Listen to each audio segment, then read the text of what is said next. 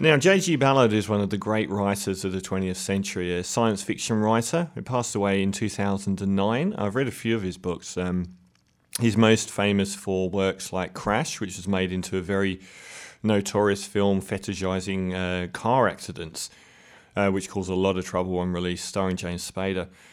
Um, and I read Super-Cannes and Cocaine Nights, which are both at the end of the 90s. And um, his main stick is uh, dystopian uh, fantasies where he often sets them in the in the real world in real time, but in a in a, a very sort of um, uh, hyper real state. There'll usually be someone arriving in a in a community and uh, becoming involved in it, in, in it destroying them or them, or some basically everything colliding together.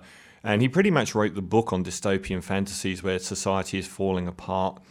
Um, he wrote a book in 1975 called High Rise, which was very post Thatcher before she'd even got in, which was about uh, a massive building, a brand new building where people can get everything inside the building and have very little reason to engage with the rest of society.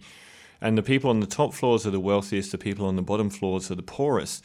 And as time goes by and things start failing, the systems start failing, a class war erupts. Uh, and it's finally been filmed by Ben Wheatley, who to me is the, the most interesting British filmmaker out there. I never saw his first film, Down Terrace, but I thoroughly recommend Kill List, his film from 2011, which is an absolute shocker. It's a really, really disturbing movie. Uh, it starts off like Lock, Stock, and Two Smoking Barrels and ends up like hell. It's a really incredible movie, and it has one of the most shocking endings I've seen in cinema, but a great film. Uh, Sightseers, I did review on this show. I might have reviewed Kill List as well, uh, which is a fantastic black comedy about two sociopathic holidaymakers in England. Uh, it was extremely funny and probably the easiest to digest of all his films. Uh, a couple of years ago, he made a field in England, which was a total art piece, an unknowable film about uh, four or five guys in the Middle Ages involved in a a battle in England and, and becoming cut off from the battle and ingesting magic mushrooms. And it was a very, very strange film, like as arty as you can get. And you know less about it after you've seen it. Uh, finally, High Rise has come out, which is his biggest budget film. And it also contains his biggest cast. Tom Hiddleston is a star, and he basically is a newcomer to this building and he's um, like most of J.G. Ballard's characters. He's a cipher. He's almost not a real person. He's kind of you. He's you becoming acquainted with this world, and he becomes seduced. He's in the middle ranks, and he gets seduced by those in the higher building, uh, and sort of wants to hang around with them and become part of their world.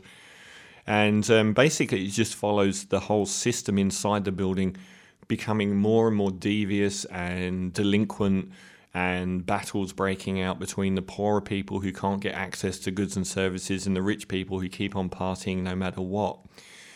And it's nearly there. It isn't a brilliant film, um, but it's still a fascinating one. Like all of Ben Wheatley's, it's it, it requires some kind of investment from the viewer to to get through.